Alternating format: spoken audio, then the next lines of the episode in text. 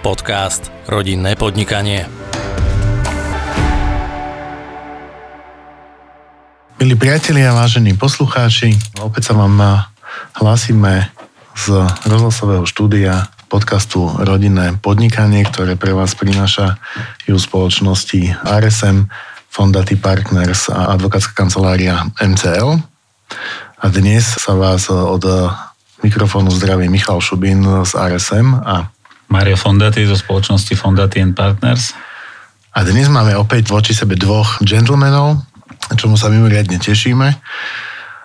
To boli páni, alebo rodina, ktorá na náš trh doniesla špecifický druh pečiva, z ktorého sa všetci tešíme, pretože keď sme hladní, tak ho pravidelne niekde nájdeme, najbližšie niekde. Keďže momentálne sú otvorené hlavne tí lekári, tak aj tam. A ja som strašne rád, že môžeme privítať zakladateľov značky Minit, pána Františka Ambroviča a jeho syna Ladislava Ambroviča. Takže my vás vítame v našom podcastovom štúdiu. Ďakujeme. Dobrý deň, prejme. Dobrý deň. Ty, čo náhodou ešte nepoznáte Minit, čomu by som sa fakt čudoval, tak vy to určite kupujete, ale si ešte kupujete Fornetti. Áno. Takže ďakujeme vám pekne, že ste prijali naše pozvanie. Príbeh vašej rodiny a vašej značky je na Slovensku, v Čechách, v Rakúsku známy. My by sme veľmi radi sa s vami porozprávali o tom, ako vlastne Ladislav prišiel a prevzal vedúcu kompetenciu spoločnosti, čo na to pán Ambrovič starší, ako on sa na to chystal, ako on to vnímal, aká je z výzvy táto zmena priniesla, ako sa s nimi vysporiadali, majú za sebou zaujímavé životné skúsenosti, aj to nedávno. Jednu neúplne pozitívnu, ale z ktorej sa podarilo vystrábiť. Ako dajme tomu aj pracujete dnes, v dnešnej dobe covidu, ako vnímate vašu budúcnosť. Toto sú témy, ktoré by sme radi s vami prešli a budeme radi, keď sa podelíte s nami a s našimi poslucháčmi o to, ako správne ten biznis robiť. A čo nás bude ešte mimoriadne zaujímať je podnadpis toho dnešného podcastu Druhý život zakladateľa. To znamená, ako sa zakladateľ pán Ambrovič starší, ako sa pripravil na ten život po, keď odovzdá operatívu vo firme a ako si nájde nejakú náplň práce zmysluplné biznise alebo mimo biznisu a tak ďalej. Takže ešte raz páni, ďakujeme, že ste prišli a môžeme začať. Môžeme začať. Áno. Ako to vzniklo celé? Tak v čase sa musíme vrátiť niekedy do roku 1980, keď som mal možnosť s manželkou vycestovať ako turista na 3 týždne na západ. Tá cesta bola veľmi významná z toho dôvodu, lebo vtedy som videl a som si uvedomil, že o čom hovorili starí rodičia a otec, áno, je pravda. Proste, že existuje jeden druhý svet, áno, kde ľudia, hlavne v tej dobe ešte, voľne žili, boli spokojní, videl som, ako žijú, ako podnikajú, áno, veľmi dobre sme sa tam cítili. Vtedy som si myslel, áno, že keď raz príde doba, áno, niečo obdobné urobiť, áno, tak určite sa do toho pustím. A potom prišla nežná revolúcia a prišiel rok 1991 a od začiatku tohto roka bolo možné zakúpiť bez nejakých devizových prísľub technologické zariadenie zo západu. A tak sme sa dali dokopy s bratom a sme od jednej francúzskej firmy Bongard kúpili technologické zariadenie na výrobu pekárenských výrobkov. Bolo to veľmi zaujímavé obdobie, také pionierské obdobie. Brat mal na starosti prerobiť pivnicu rodinného domu na pekáreň. Áno, a ja som mal na starosti naučiť aspoň základy tohoto remesla. Tak kým on staval, áno, ja som si precestoval Rakúsko, Nemecko, Francúzsko a som sa snažil naučiť, že ako treba toto všetko robiť. A po 3-4 mesiacoch, keď sme dostali technológiu, samozrejme sme začali s výrobou bagiet. Keď to bola francúzska pekáren, tak bagety. Keď sme upiekli prvé bagety a chcel som si predať, áno, tak ľudia proste nevedeli, že čo je to. Áno, lebo v tej dobe to bol ako neznámy produkt. Netrvalo to jasne, že niekoľko mesiacov a každý, kto nakupoval tu na Kamennom námestí v tedajšej Kmarte potraviny, tak určite si zobral 50 cm bagetu. Ja pri kúpe som už vypočítal, že 16,5 hodiny musíme pracovať na to, aby sme dokázali splácať úver. Ale my už druhý mesiac sme pracovali na 3 smeny, presnejšie v nedeľu od 13. hodiny, do soboty do 10. hodiny. Takže tie začiatky boli veľmi úspešné, okrem iného aj z toho dôvodu, lebo ponuka bola slabá na trhu a dopyt bol veľký. Tak áno, vtedy boli iba gumené rohlíky. Áno. Niektoré sú dodnes také. Takže americký Amazon vyšiel z garáže. Áno. A slovenský Minit vyšiel z pivnice. Áno. A v konečnom dôsledku mnohí, áno, dnes veľké firmy tak začínali. Aj jasné. Áno. Čo bolo zaujímavé, to je ešte taký malý príbeh z tých 90. rokov. My sme si nakúpili jedno technologické zariadenie v Rakúsku. Áno. A kým naložili ten miesič cesta, áno, tak sme sa s vlastníkom porozprávali. A on poznamenal, že už mal viac zákazníkov z východu, ale ešte pekára nevidel. Takže pre tú dobu bolo charakteristické, áno, že ľudia si hľadali cestu, ako sa umiestniť, ako si získať nejakú, nechcem hovoriť, že pozíciu, ale proste miesto tej novej spoločnosti. Ale to sa chcem spýtať, lebo vy ste povedali, že sa váš brat rekonštruoval pivnicu. Áno. A vy ste sa učili piecť. Áno. A vy ste neboli pekár predtým? Nie. Ja som inžinier elektrotechniky, špecializácia automatizačná technika. To je ďaleko od pekárčiny. Je to ďaleko, ale v tej dobe získať dobré zamestnanie v tejto oblasti bolo viac menej nemožné. Uh-huh. To je ako jedna vec. Druhá vec je tá, že ja som robil predtým technického námestníka vo vodárni, čo bolo veľmi zaujímavé, veľmi dobré, ale ja skutočne v tej oblasti som nevidel osobný rast. Uh-huh. Áno. A vtedajšie moje rozhodnutie, že sa stanem pekárom, dnes už môžem po 30 rokoch hovoriť, že to bolo dobré rozhodnutie. To môžeme potvrdiť teda. Ďakujem. Dobre, teda začali ste piecť bagety. Áno. A potom, kde prišiel ten zlom, že ste od tých klasických bagiet francúzskych prešli k mrazenému pečivu a teda do pekaniu a tej značke Fornetti. Áno. Môžeme aj o tom hovoriť, že nastal nejaký zlom, ale v konečnom dôsledku nenastal zlom. Celkové môžem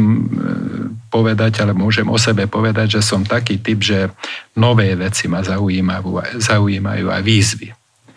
To znamená, že keď sme vo veľkom predávali bagety, už som na tom pracoval, že keď nebudeme vo veľkom predávať bagety, čo budeme predávať? Tak som už mal pripravený projekt, nové výrobky, vtedy slávne konšpice a sojové žemle, ktoré sme už vtedy mali vyvinuté, keď sme ešte vo veľkom predávali bagety. A keď sme už nepredávali sme len bagety, lebo nebol až taký veľký záujem, tak mali sme pripravený tovar iný. Áno, to isté sa vzťahuje neskôršie. A teraz stále vzhľadom na to, že sme blízo Kamennému námestiu, áno, Kmart, áno, tu sme začali predávať vtedy tzv. Ungarische Hausbrot, čo bol veľký hit takisto tu v Bratislave. S trikolórom. A tak v roku 1994 už od tej istej francúzskej firmy sme zakúpili šokovacie zariadenie. To znamená, že my v roku 1994 sme už vyrábali kroasány v tej malej pekárni a Využívali sme šokové mrazenie a takým spôsobom sme vyrábali jemné pekárenské výrobky. Už vtedy sme videli, že je to veľmi efektívne a dodnes mnohí malí pekári využívajú túto technológiu. Takže keď v roku 1998 v Döri som zacítil vônu čerstvo pečených pagáčikov na ulici, tak po vôni som si našiel takisto v jednej pivnici predajňu Fornetti. Uh-huh. A bol som z toho úplne unesený, postavil som sa do radu, kúpil som 0,5 kila pagáčikov, k tomu kávu a mali tam miesto pre dvoch, áno, ja som si sadol a behom pol hodiny som urobil analýzu, čo sa vlastne tam deje, ako a čo. Uh-huh. Čas, počet návštevníkov, priemerný nákup. A po pol hodine bolo jasné a jednoznačné, áno, že to je mimoriadne zaujímavý projekt. A tak sa to začalo. Je to náhoda, ale môj predchádzajúci život už dal informácie o tom, že ako to vlastne môže fungovať. Cirka rok potom sme už mali uzavretú zmluvu so spoločnosťou Fornetti, ktorá mala dve časti. Jedna časť bola know-how na výrobu a predaj tých malých koláčikov vo franchise systéme a druhá časť bola dodávka výrobno-technologického zariadenia. To znamená, že potom po prvom stretnutí už rok sme vyrábali my v Dunajskej Strede tie pagáčiky a začínali sme predávať.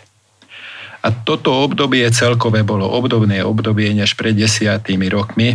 Tá pionierský život, začiatok niečo nové urobiť, čo ma veľmi, veľmi ako bavilo.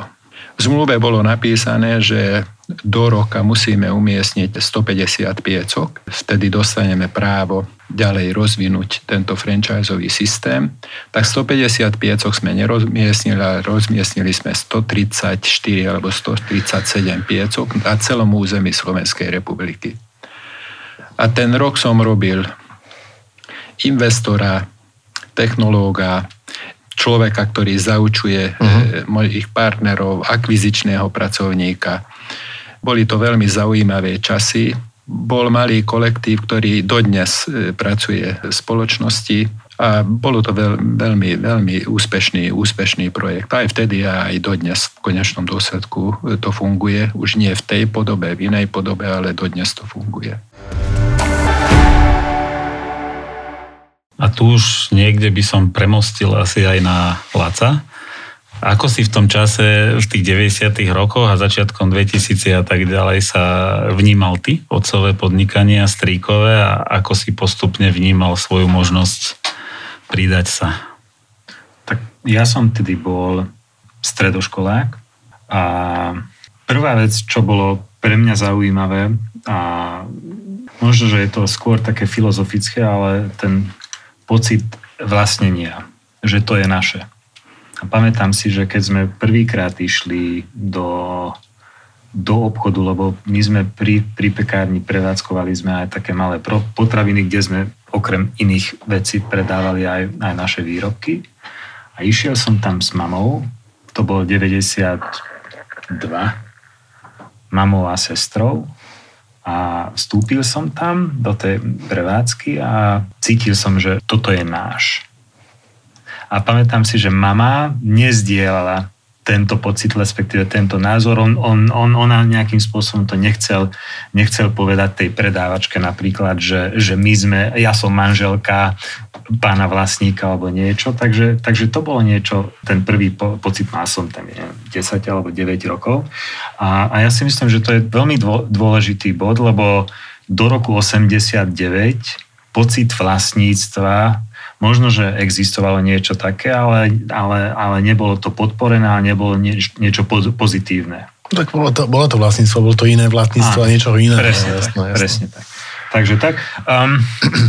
Tak ja som to vnímal najprv ako možný zdroj príjmov, lebo cez víkendy som pracoval v pekárni a v tej pivnici v sobotu po obede. Následne pre mňa vždy to bolo nejakým spôsobom také prirodzené, že robím niečo tej firme, keď sú letné prázdniny alebo niečo. Takže od veku 14 alebo 15 som tam pravidelne robil nejaké letné stáže, ale normálne pri linke. Uh-huh. Pamätám si, ale nemal by som to povedať, ale prvýkrát, keď už fungovala výroba mrazeného pečiva, tak niekedy v júli ma otec tam zobral a postavil ma ku linke a povedal mi, že teraz budeš sáčkovať tie výrobky, ktoré vypadajú z linky, a preto by som to nemal povedať, že napriek všetkým reguláciám a pravidlám mal som nejaké šlapky na sebe a žiadny plášť alebo biele tričko alebo niečo. To je premlčané, to už v dnešnej dobe. takže tak a to bol môj prvý taká skutočná práca, že som tam robil, neviem, mesiaca alebo niečo. Áno, prosím. Povedz kľudne. Čo sa týka vzťahu k tejto činnosti, treba poznamenať, že vtedy bol stredoškolák, áno. A následne začínal študovať komunikáciu a dejepis na univerzite. Čo celkom nezapadá. No. A potom ten ozajstný zlomový bod, asi to bola tvoja otázka, ten zlomový bod nastal niekedy, keď som mal 21 alebo 22, a otec sa ma raz pýtal, pamätám si do dnešného dňa na túto diskusiu, bolo to v roku 2005 v januári, koncom januára alebo vo februári, či teoreticky budem mať záujem v budúcnosti, nešpecifikovanej budúcnosti, pracovať v tej firme. Len sa pýta. A povedal som, že hej, a že áno, mám, a to bola úprimná odpoveď. A odtedy otec začal tak organizovať niektoré veci, podujatie, dôležitejšie míľniky vo firme, aby som bol súčasťou tých stretnutí. Uh-huh. Keď išli na nejakú výstavu pekáre, odbornú výstavu, išiel som s nimi z času na čas. Mi preposlal rôzne výkazy, ktorým som samozrejme v tej dobe, akože nie, že som nerozumel, prečítal som ich narýchlo, ale keď človek nie je zaangažovaný na 100% do toho diania, tak nevie presne, že čo je výročná správa, najmä vo veku 21 alebo 22. Ale nejakým spôsobom som to čítal, takže to bol ten zlomový bod, že mali sme nejakú tichú dohodu, že niekedy v budúcnosti budem pracovať v tej firme. A potom vlastne prišlo to, čo ja musím povedať, že každému radím. Uh-huh. A došlo to, že vlastne ste išli na vandorovku, ak sa nemýlim, do Budapešti vtedy? Áno. Do poradenskej firmy? Áno. To bolo naplánované. Akože otec to veľmi správne povedal, že ja som začal študovať na univerzite dejepisa a marketing, masmediálnu komunikáciu, a potom po 3 rokoch som začal ďalšiu univerzitu ekonomickú, aby som získal nejaké odborné vzdelávanie. Uh-huh. Obe univerzity som dokončil s diplomom, takže to nebolo tak, že prestal som niečo a potom niečo znové som začal, lebo akože to takto patrí podľa mňa. A následne, áno, som išiel pracovať 3 roky do tej poradenskej spoločnosti Deloitte, kde som robil ako junior konzultant medzinárodné daňové poradenstvo. A jednak svet daní je veľmi, veľmi zaujímavý, ale čo bolo pre mňa ešte dôležitejší, že získal som nejakú alternatívnu perspektívu, že ako sa robí mimo slovenských stredne veľkých firiem. Takže toto bolo veľmi, veľmi dôležité, ako sa robí tak, že človek nie je majiteľ alebo nie je syn šéfa alebo niečo. Jednak je to asi aj kvôli tomu, že ste boli v Pešti, tak to je samozrejme dobré, pretože ste nemali to ako tú väzbu, ale hlavne ja to považujem za kľúčové. A keď sa ma na to niekto spýta, tak hovorím, že toto je najlepší začiatok do vlastného podnikania, pretože vidíte príbehy iných firiem a viete sa z toho veľmi dobre poučiť a potom to viete aplikovať doma. Áno. Jednak iné príbehy, disciplína, že najmä v takýchto poradenských spoločnostiach čo som videl, a mal som aj veľa kamarátov v iných takýchto konzultačných spoločnostiach, tam tá pracovná záťaž je trošku väčšia než napríklad vo výrobných firmách. Tam sa nepracuje od 8 do 4, ale povedzme, že od 8 do 6, do 7. To je jedna vec. A druhá vec, že človek sa naučil alebo osvojil nejaký veľmi pevný systém, štrukturovanosť, že ako treba štrukturovane rozmýšľať o veciach, o problémoch, ako to rozpísať, že čo máme pred sebou, akú výzvu a tak ďalej. A ako si správne poznamenal, nemenej dôležité je zažiť si pocit byť zamestnanec, áno, a nebyť syn majiteľa, áno, alebo dcéra a tak ďalej. Áno. To je veľmi dôležité, lebo následne, keď človek sa dostane na tú druhú stranu, že je nejakým manažérom, že má pod sebou ľudí, tak sú dve možnosti. Prvá možnosť, že má nejakú prirodzenú schopnosť na empatiu, na to, že ako sa treba správať s ľuďmi, či vie prirodzene to, že aj tí zamestnanci majú právo sa cítiť dobre v práci. To je veľmi dôležitá vec. Buď má túto prirodzenú schopnosť, alebo tú empatiu, alebo niečo, alebo nemá, a v tom prípade buď už má zážitok, prežil už byť zamestnancom, alebo ide ako neriadená strela a robí veľké škody. Takže toto je dôležitý zážitok. Ako to vnímal otec, že junior mu takto odišiel? Či to bolo plánované? Takto, čo pred chvíľočkou Laci už naznačil, my pravidelne, nie plánovane, ale pravidelne máme stretnutie otec-syn. Áno, tak tomu hovoríme. To znamená, že vtedy sme dvojici, buď v nejakej reštaurácii, alebo v prírode. Konkrétne toto stretnutie, čo Laci spomínal, to bolo v prírode.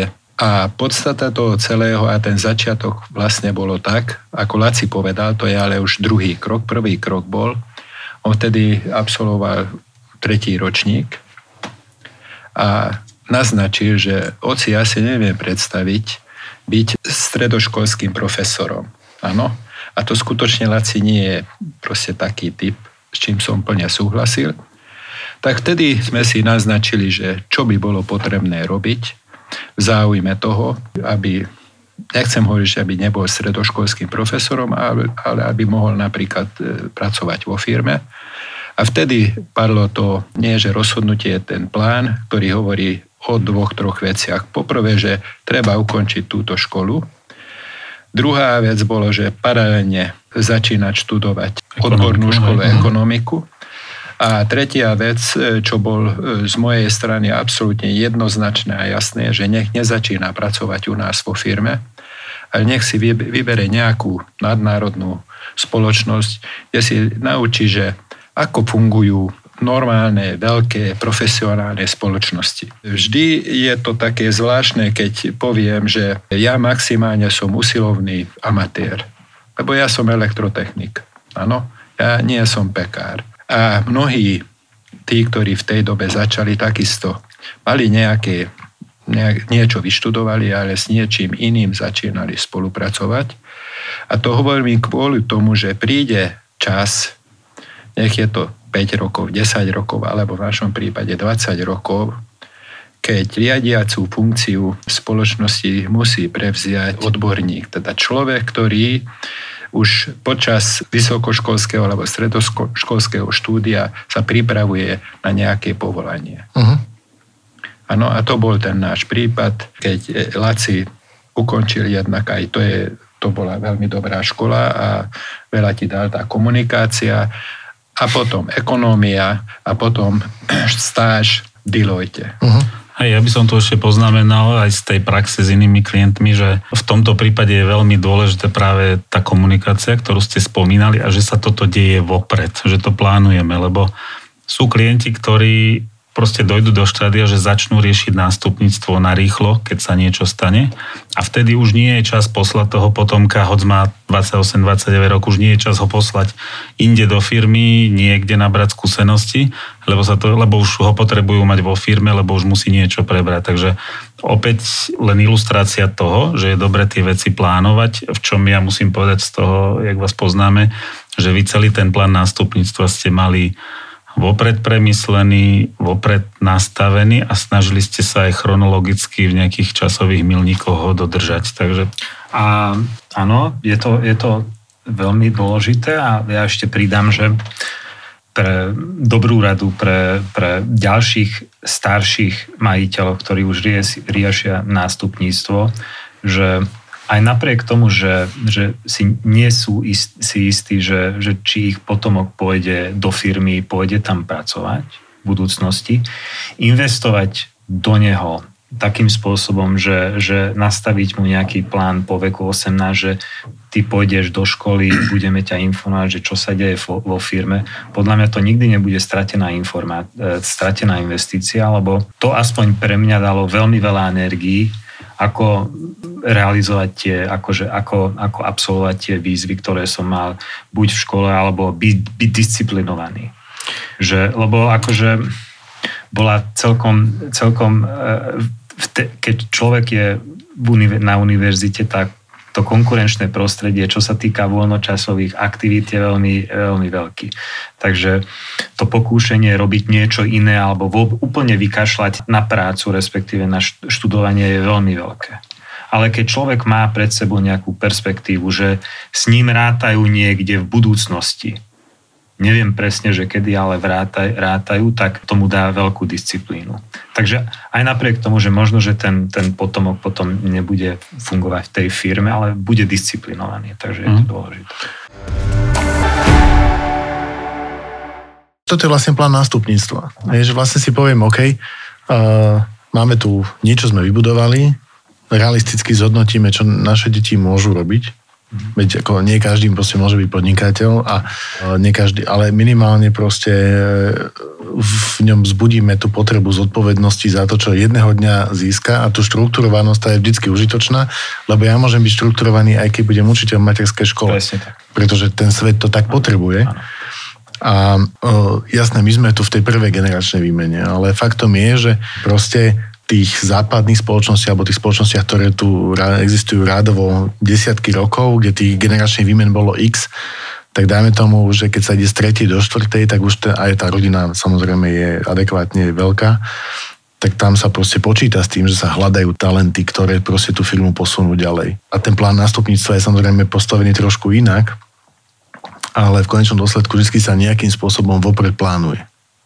Že to nenecháme len na náhodu.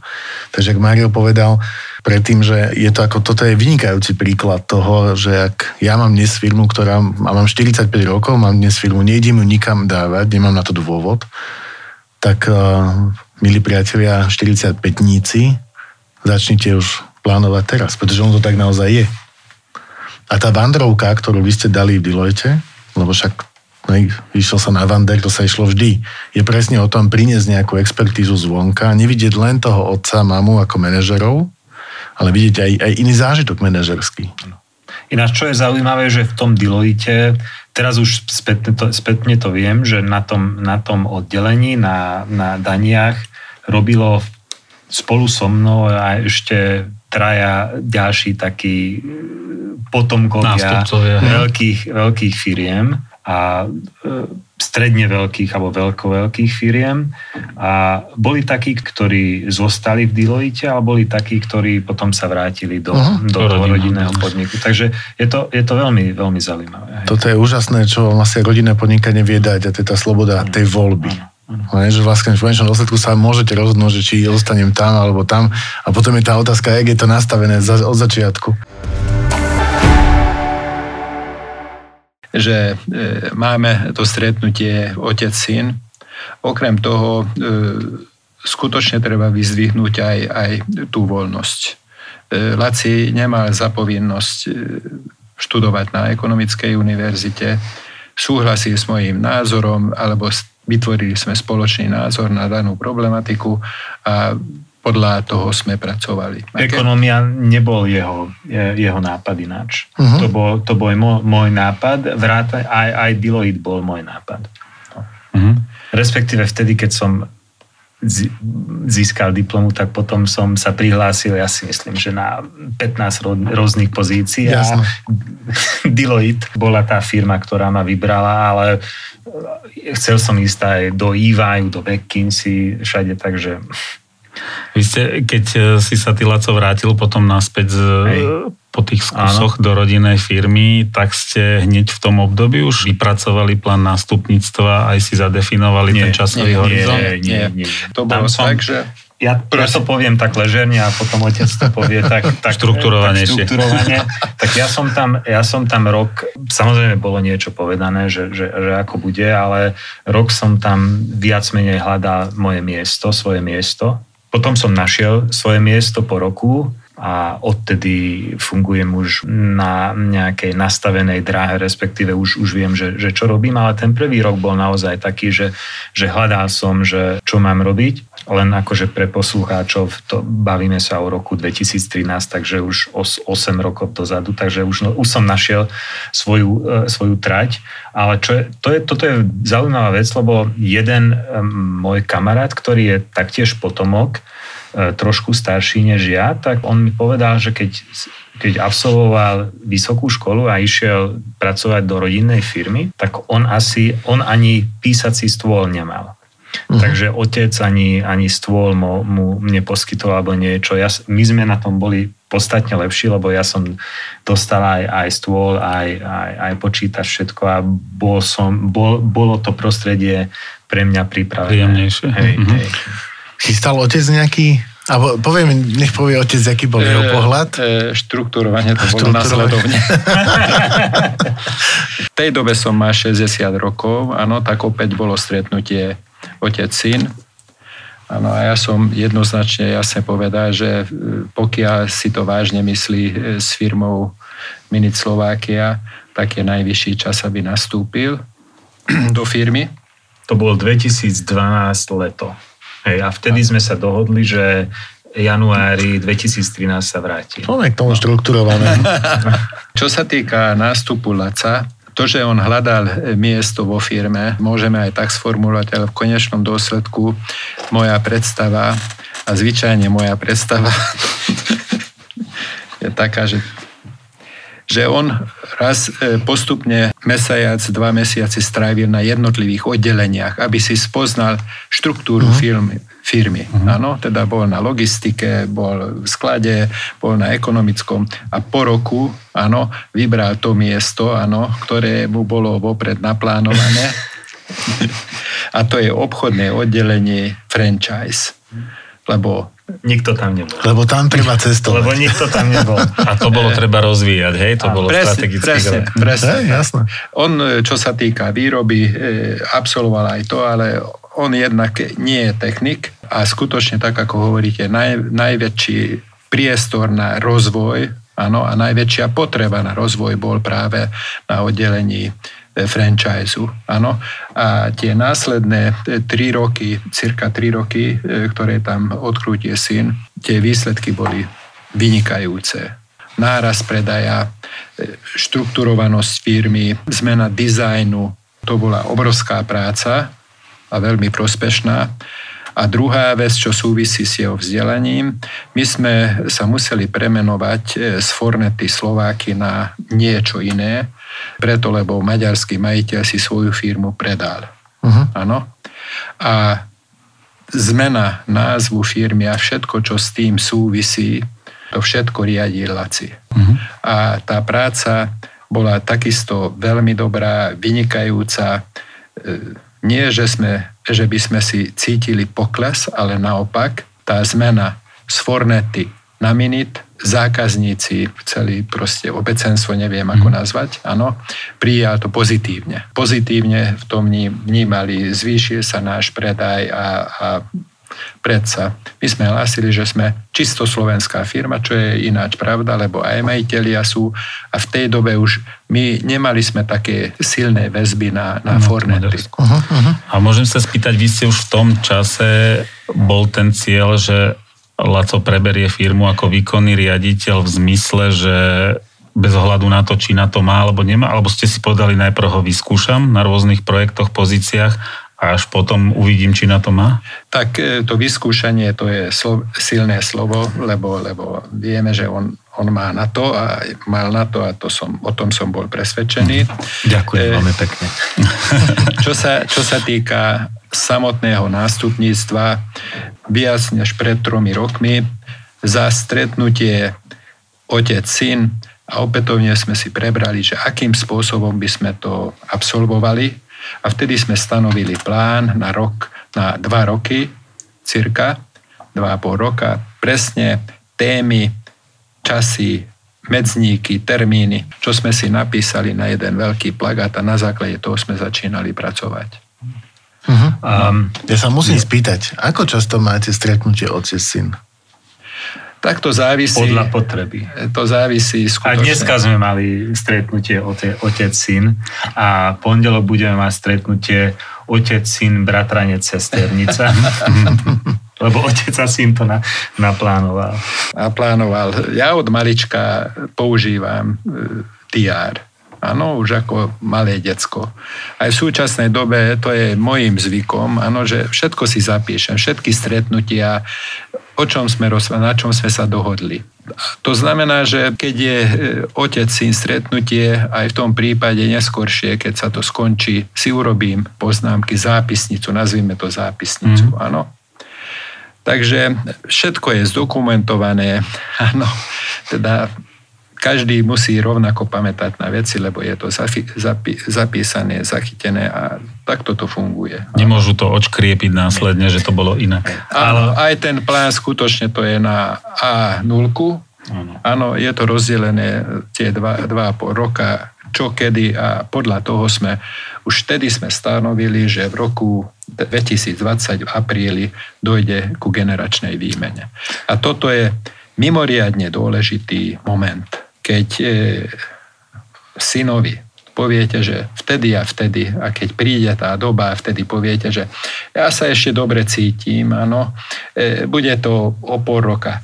Po určitej dobe ten následovník si stráca ten elán, motiváciu, áno, a nie je vylúčené, že po určitej dobe povie, že vieš čo, otec, ja idem do Austrálii, áno, a budem tam pizzu predávať, napríklad.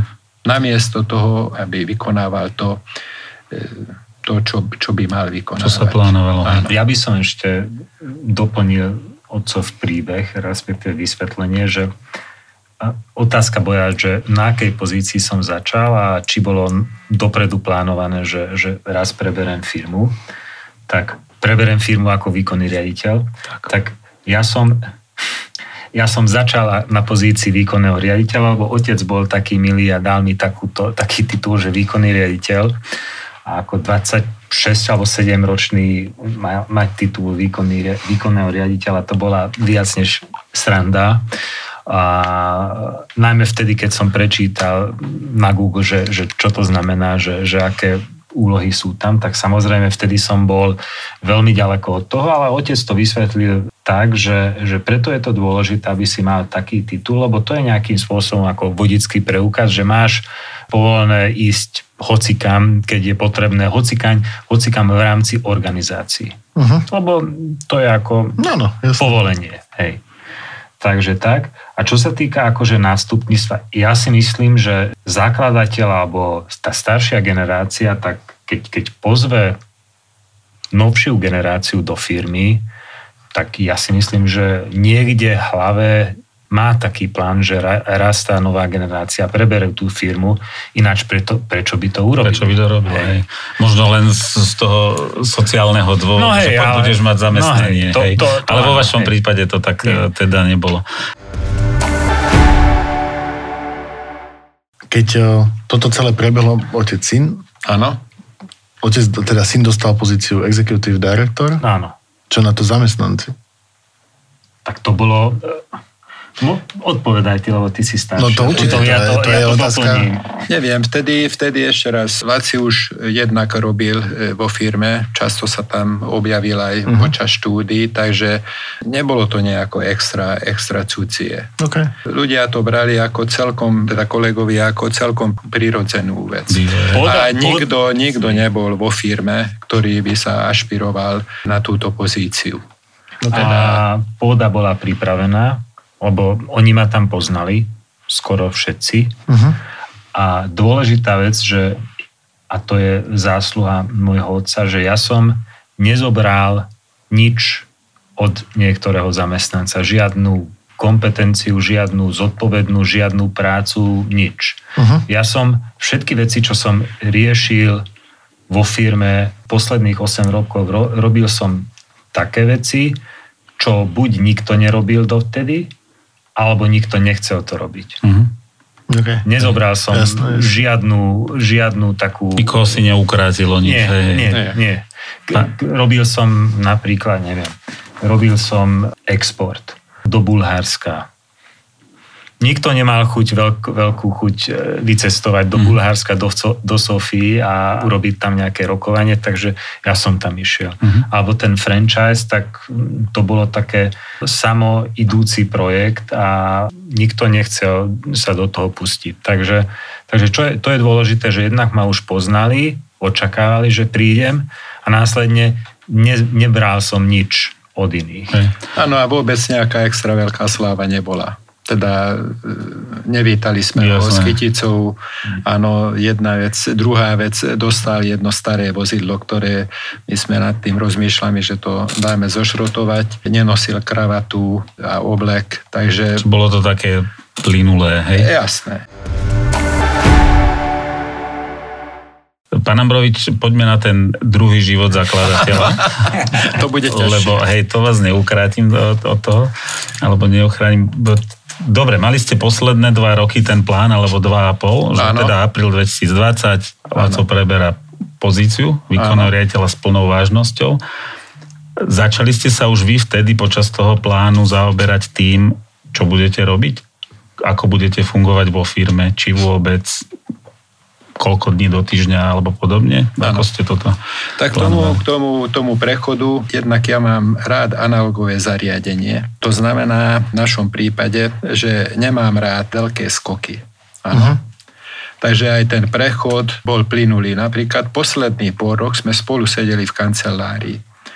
To znamená, že ja som si rozšíril môj písací stôl o presne taký písací stôl, áno, presne taká stolička, ale tam sedel Laci. A všetky v poslednom pol roku, teda pred tým aprílom 2020, všetko sme absolvovali spolu. Celý deň sme boli spolu. Všetky jednania, či s pracovníkmi, alebo externí, keď nás navštívili, na všetkých rokovaniach sme boli spolu. Áno? Takže ten prechod aj pre kolegov, zamestnancov, aj pre cudzie firmy bolo úplne jasné. Spolu sme cestovali do zahraničia na nákup technológie, všetko sme spolu robili. To je ako jedna vec. Čo sa týka od toho apríla, on je šéf. Áno, keď idem do vlastnej kancelárii, tak si zaklopem, predtým sa ohlásim u asistentky, takže úplne normálne funguje. Úplne normálne funguje. Áno. Keď niečo chcem robiť, čo sa týka finančného alebo organizačného, tak požiadam o stretnutie, prekonzultujeme a keď odklepne, tak to urobíme, keď neodklepne, tak neodklepne. Dobre, ale máte nejakú, ja to nechcem nazvať, že formálna pozícia, ale či ste sa dohodli, čo budete robiť? Áno, ja som si dal, na druhom konci firmy som zriadil kanceláriu, teda sme ďaleko. Už teraz. Od seba. Áno, od seba. To je ako jedna vec. Druhá vec sú 2-3 veci, ktoré ma bavia, na ktorých sme sa dohodli. Jedna časť bol vývoj. A pod vývojom rozumiem nevyvíjať nové výrobky obdobného typu, čo v súčasnej dobe vyrába firma. Nie v tom zmysle, ale úplne novú kategóriu výrobkov, ktoré môžu byť zaujímavé o rok, o 2 roky, o 5 rokov. Áno. Mm-hmm. Ja pomerne veľa cestujem, presnejšie veľa som cestoval, kým to bolo možné. Áno, podľa možnosti na všetkých významných výstavách sa zúčastňujem a stále hľadám nové veci. Ten prvý projekt bol vývoj, teraz už vieme aj názov, Oscar výrobkov. To sú výrobky podľa tradičných receptúr, čo už poznáme niekoľko tisíc rokov. Akurát, že treba to adaptovať na 21.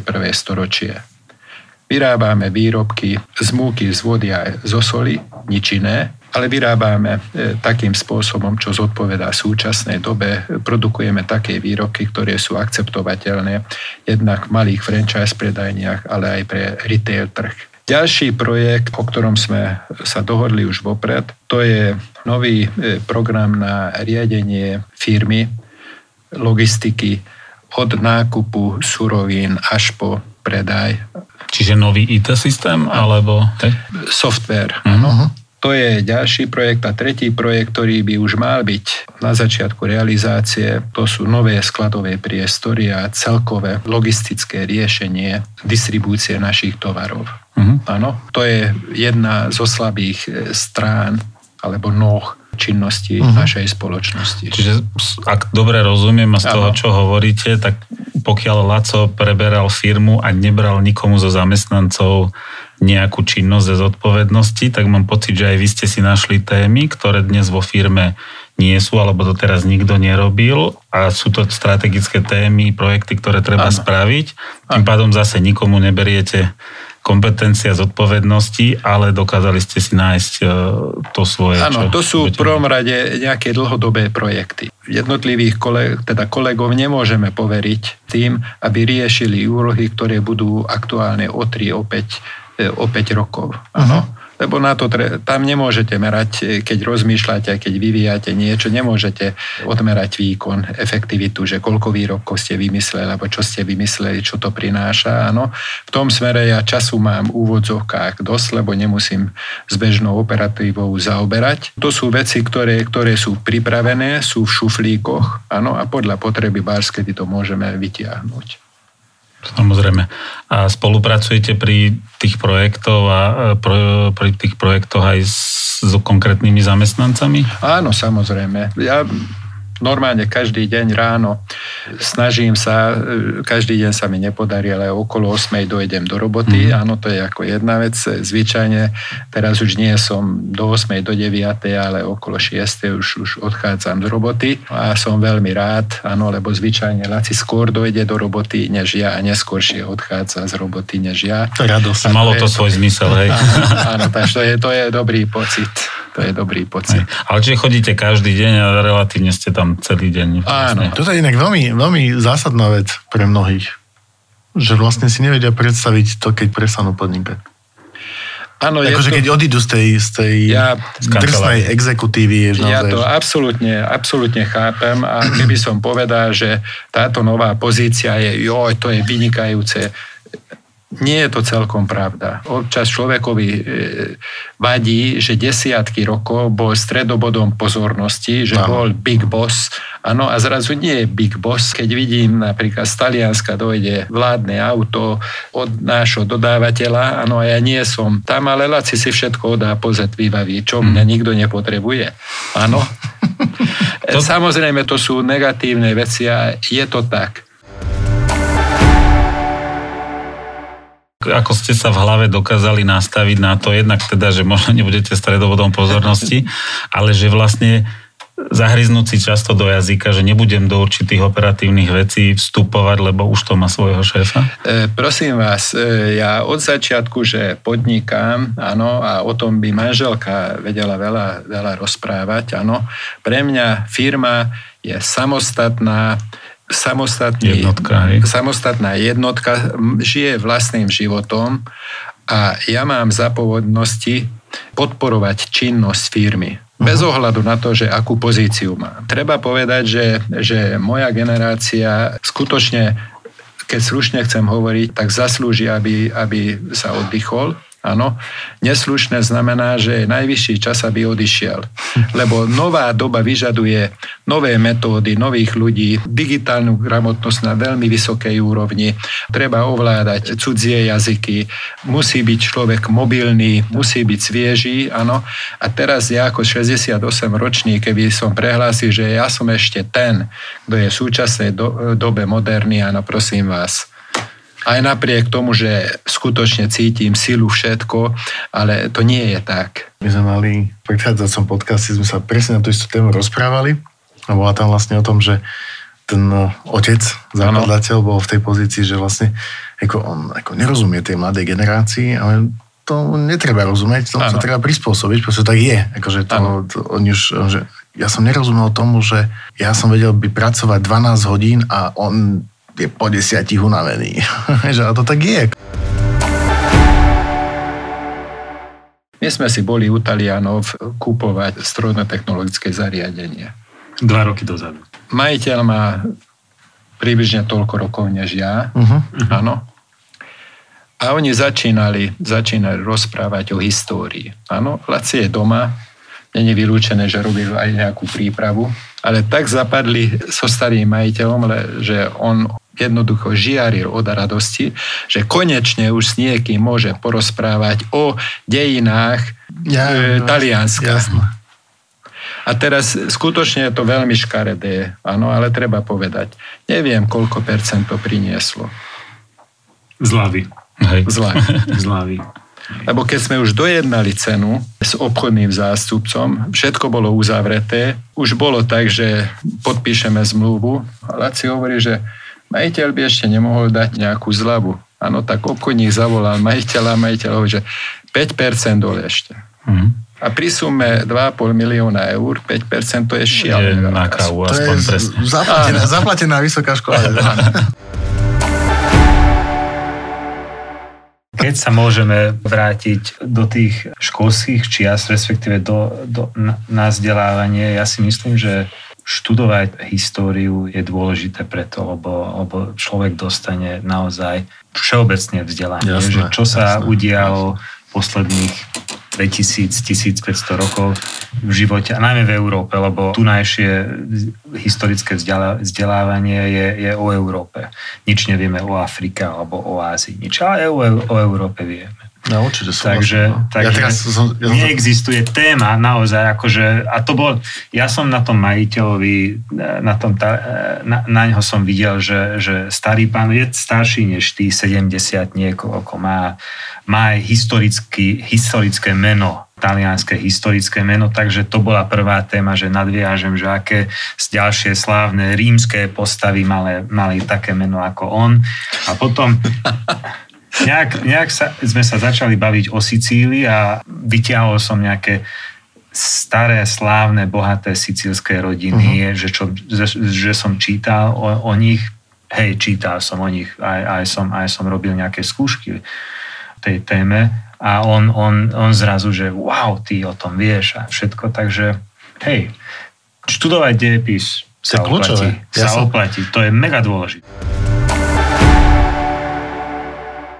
Ja sa ešte vrátim od dejín k súčasnosti, alebo teda prejdem. Ty si, Laco, alebo ty ako vnímaš tú súčasnú angažovanosť otca vo firme a jeho prínos, eventuálne, čo by si možno ešte spravil inak aj v tom preberaní, možno aj obidvaja, že čo možno nebolo úplne ideálne, keď sa pozriete späť, že by mohlo byť inak. A čo sa týka toho odovzdania, na tom by som nič nemenil, lebo ja si myslím, že to bolo veľmi, veľmi dobre zvládnuté a neviem, akože nič k tomu dodať. Treba ale povedať na rovinu, že to, že ja teraz riadím firmu a niečo, že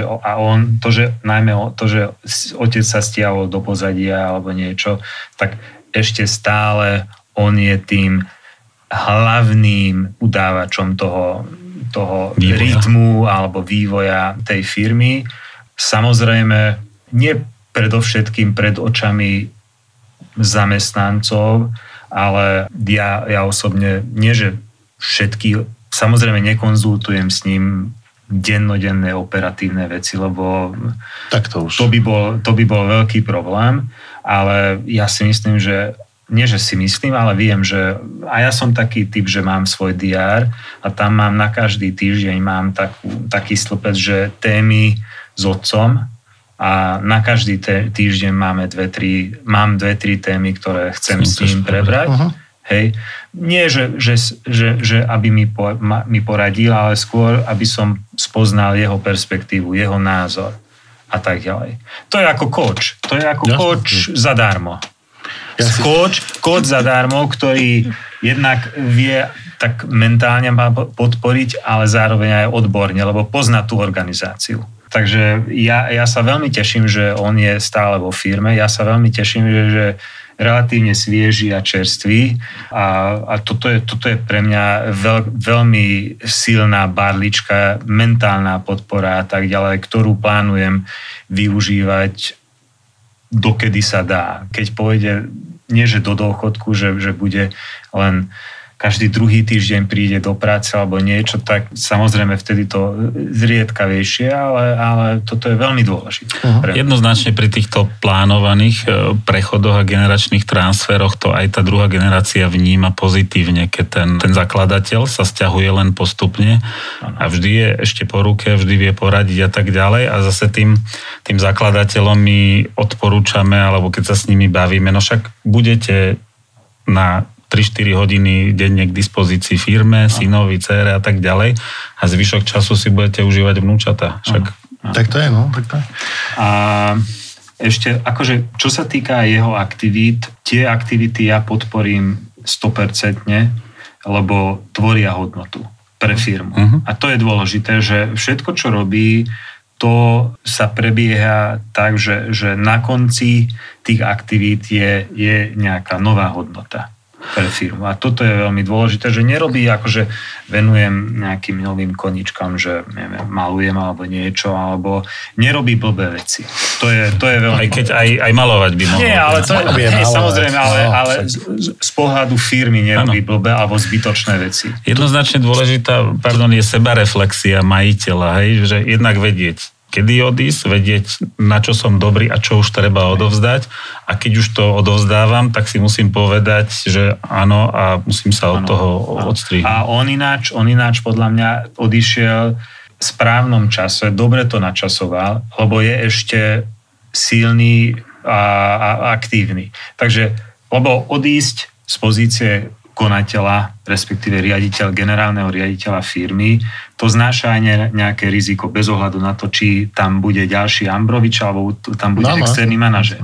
Ale on odišiel nie tak, že musel som odísť, lebo mal som infarkt, alebo nechcem tomu venovať, ale preto, lebo chcel dať priestor novej generácie.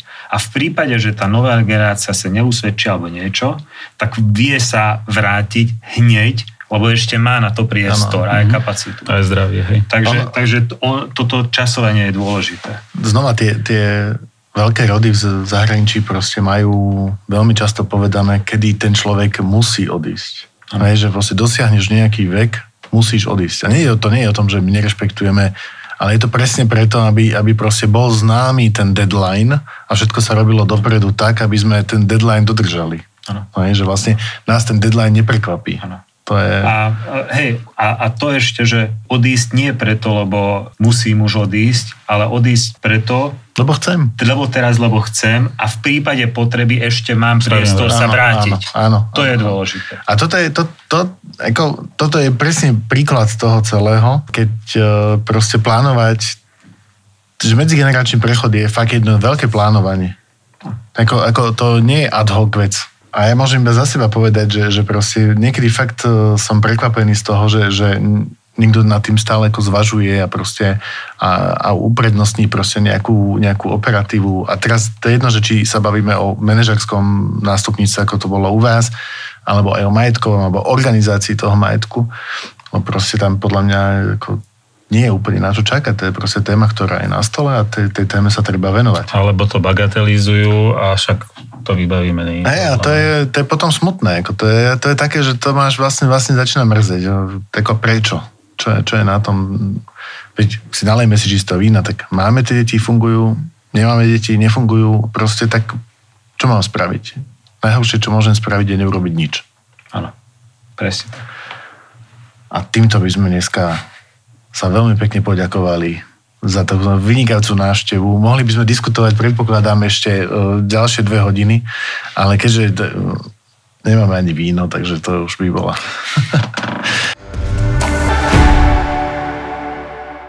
Milé poslucháčky, vážení poslucháči Rodinného podnikania, bolo nám veľkou cťou dnes privítať pána Františka Ambroviča a Ladislava Ambroviča. Sme veľmi radi, že prišli sa podeliť o fantastickú skúsenosť s tým, ako štrukturovanie previesť majetok, riadenie spoločnosti z jednej generácie na druhú, zachovať to podnikanie, zachovať tie pracovné miesta, ktoré tam sú. Takže ešte raz ďakujeme veľmi pekne a odporúčame naplánovať veci a zdieľať ich a komunikovať medzi tými jednotlivými generáciami a aj tie odporúčania, čo tu boli povedané. Takže obaja páni ešte raz ďakujeme. Ďakujeme za pozvanie. A ja len doplňam, že ak máte, milí posluchači, akékoľvek námety alebo rodinné príbehy, ktoré by ste nám chceli dať do pozornosti, tak nám kľudne napíšte na adresu podcast@fondaty.sk. A zo štúdia sa dnes s vami lúči Michal Šubin zo spoločnosti RSM. A Mario Fondati, spoločnosť Fondative Partners. Ďakujeme pekne a prajeme príjemný deň. Pekný deň.